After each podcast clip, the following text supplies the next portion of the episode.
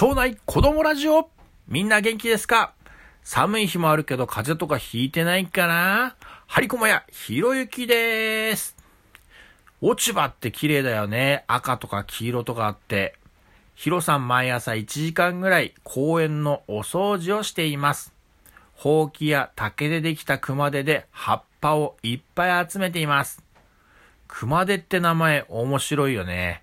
熊の手だぜ。えー、東北にいる熊は月のワグマって種類なんだけど、ヒグマほど大きくなくて、大人の熊でだいたい身長160センチぐらい。体重は70キロから100キロぐらいだから、みんなのお父さんと同じぐらいの大きさなんだ。手の大きさもだいたいみんなのお父さんと同じぐらい。だから庭の掃除で使う熊手っていうのはね、実際の熊の手よりもすんごい大きくて、怪獣や鬼の手ぐらいあるのかもな。山の呼吸、鬼の手って感じだな。そう、力は半端ないんだ。ヒロさんもみんなのお父さんも、そしてヒロさんとみんなのお父さんが力を合わせても叶わないかもしれない。まさに熊は鬼級の怪力なんだ。で、葉っぱを集めていると、どんぐりをいっぱい見つけることがあります。まあ、ヒロさん、リスや幼稚園じゃないからね、どんぐり持って帰ったりはしないんだけど、どんぶりいっぱいぐらい毎日集まるぜ。えどんぶりとどんぐり？ダジャレ？言わないの。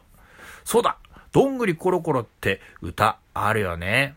どんぐりころころどんぶりこお池にはまってさ大変。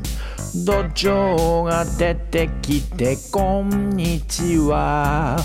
坊ちゃん一緒に遊びましょう。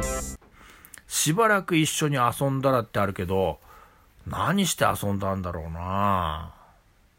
みんなで考えてヒロさんに教えてください真面目に考えてもいいし、ふざけて考えてもいいぜ。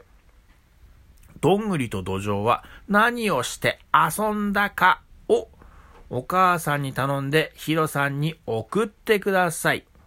ヒロさんが選んで歌に入れちゃおうかな。みんなのお便り待ってます。じゃあまたね、庄内子供ラジオでした。